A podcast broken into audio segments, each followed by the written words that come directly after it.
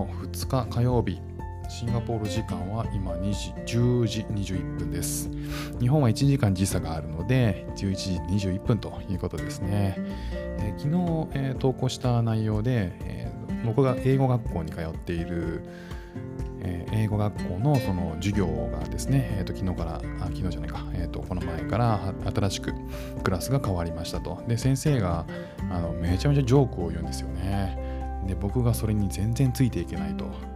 あの そんな投稿を、えー、としたんですけれども、えー、それをですね、えー、と聞いた方がいろいろこう、えー、コメントをくださってですね、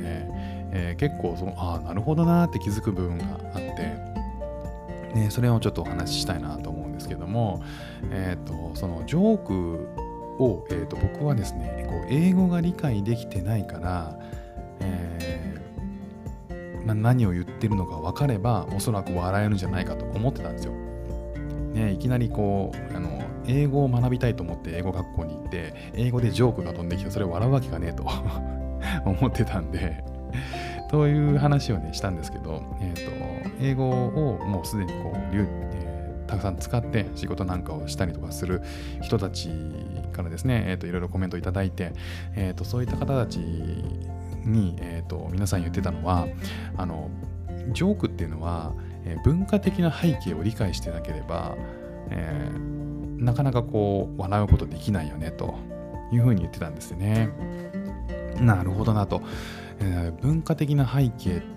を知らないと要はその言葉が分かってもその笑いの、えー、前提条件が違うと、えーまあ、それを笑うポイントなのかどうかがわからないんじゃないかと、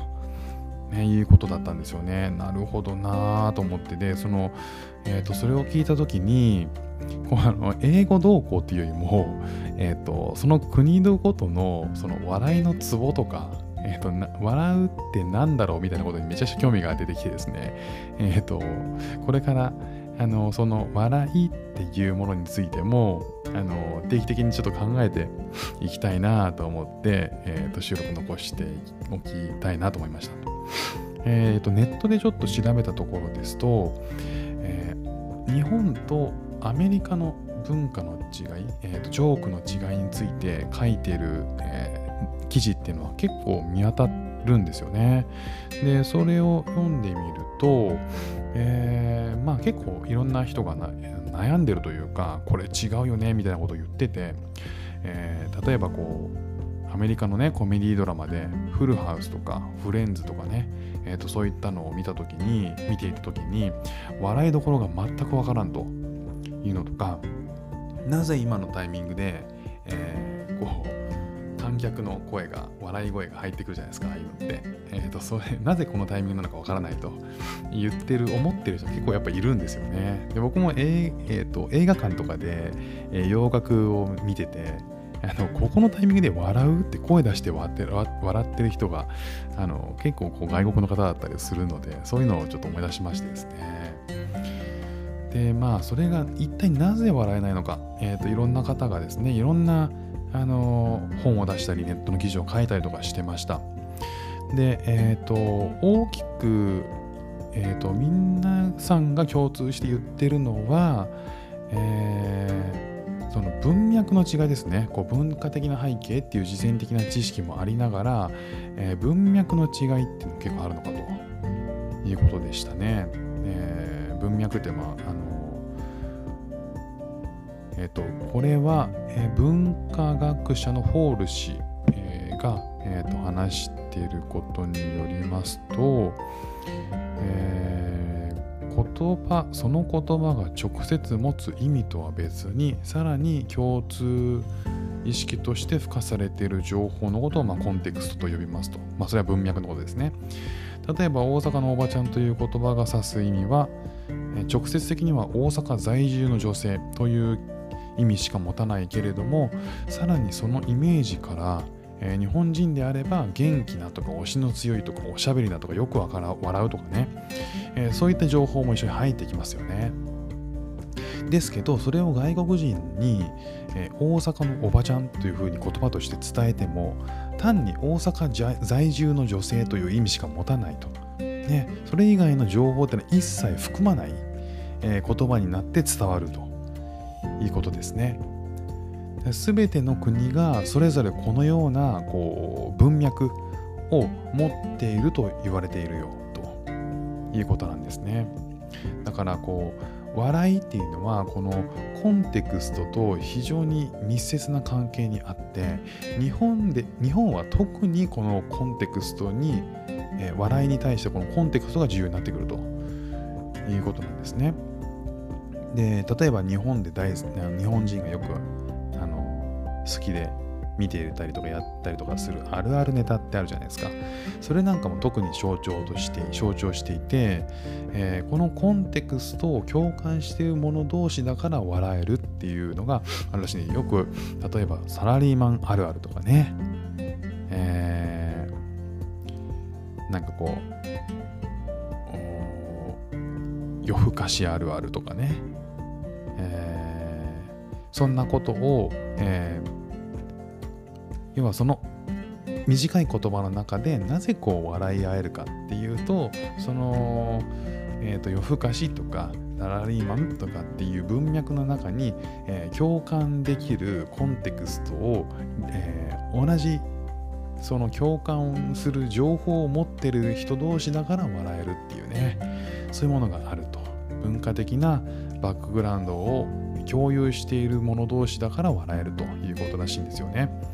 でそのこのまたホール氏によると日本という国はこのコンテクストの量が世界的に見ても非常に多いハイテンハイコンテクストの国なのですということなんですね。なるほどね。だからこう、えっ、ー、と日本の、えー、笑いが、えー、高度かどうかってていうことではなくこのコンテクストを楽しむ笑いだということが、えー、を言ってるんですね。う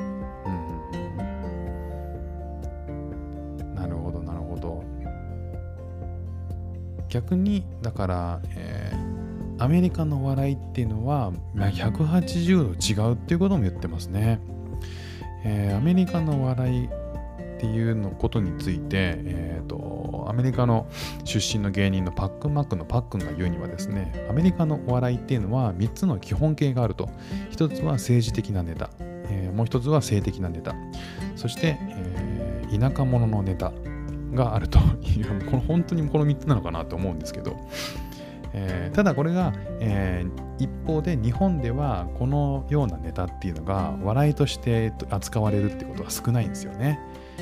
あのまあ、政治的なものをぶっ込むのは笑いにくいとかね、まあ、よくこう漫才でも言われますよね。あと性的なネタタブーとかね。まあ、そういった形で日本ではこういった問題に対して笑いにすることは、えー、リスクをリスクがあるというふうに見られていたりすると。逆に、えー、パックンによるとですね公衆の前でジョークを言う政治家っていうのはたくさんいて、えー、日本に比べてアメリカは圧倒的にそういうのが多いらしいんですね。例えば、えーと、オバマ大統領も、えー、こう公の場でウィットに聞いたジョークを飛ばす。でこのパックン曰くアメリカではジョークを言えない人間は政治家などの権力者にはなれないとまでは言っていると。でハーバードを、えー、彼は学んで出たんですけどもハーバードでもかなりこのジョークを、えー、通して人に伝えるっていうことをめちゃくちゃ学ぶらしいんですよね。一方でこの日本っていうのは逆にこう人前でジョークだったりさっきの、えー、とネタの3つの基本なんかを使うと不謹慎とか不真面目とかっていうふうにとらわれる可能性が高いといいことなんですねだからこう日本人にとって笑いうということはこの娯楽とか、えー、あえてバカなことをしているっていうふうに割り切れる性質の高いもので政治家とかが公衆の面前でこう語る時に言う語る時っていうのはま真面目な場というふうに、位置づけられているのでそこに笑いは持ち込まないというふうな、えー、この場面の違い笑いに対する価値の違いえ価値観の違いっていうのを大きく影響してるんじゃないかっていうふうに、え言ってるんですね。だからこう日本人にとって、えここで笑う笑いを持ってくるのかとかこのネタで笑いを取っていいのかなっていうので、えー、これ笑っていいのかなって思っちゃうって変なフィルターがかかっちゃってるっていうのも一つの要因かもしれないですね。えー、なるほどな悪いって奥が深いですよね。だからこの両者のどちらが、えー、どちらがいいとかっていうわけでもなくて、えー、この笑いっていうものに対する価値観の違いっていうのは結構僕今後あのー、いろいろもうちょっと勉強していきたいなって思うきっかけになりました。いろいろねコメントいただいた皆さん本当にありがとうございました、えーもっとね、こう、まあそもそも、えーと、その背景が理解できても英語ができないとどうしようもないんで、引き続き英語頑張っていきますということですね、ことでしかないですね。ということで今日も、えー、聞いていただきましてありがとうございました。ではまた。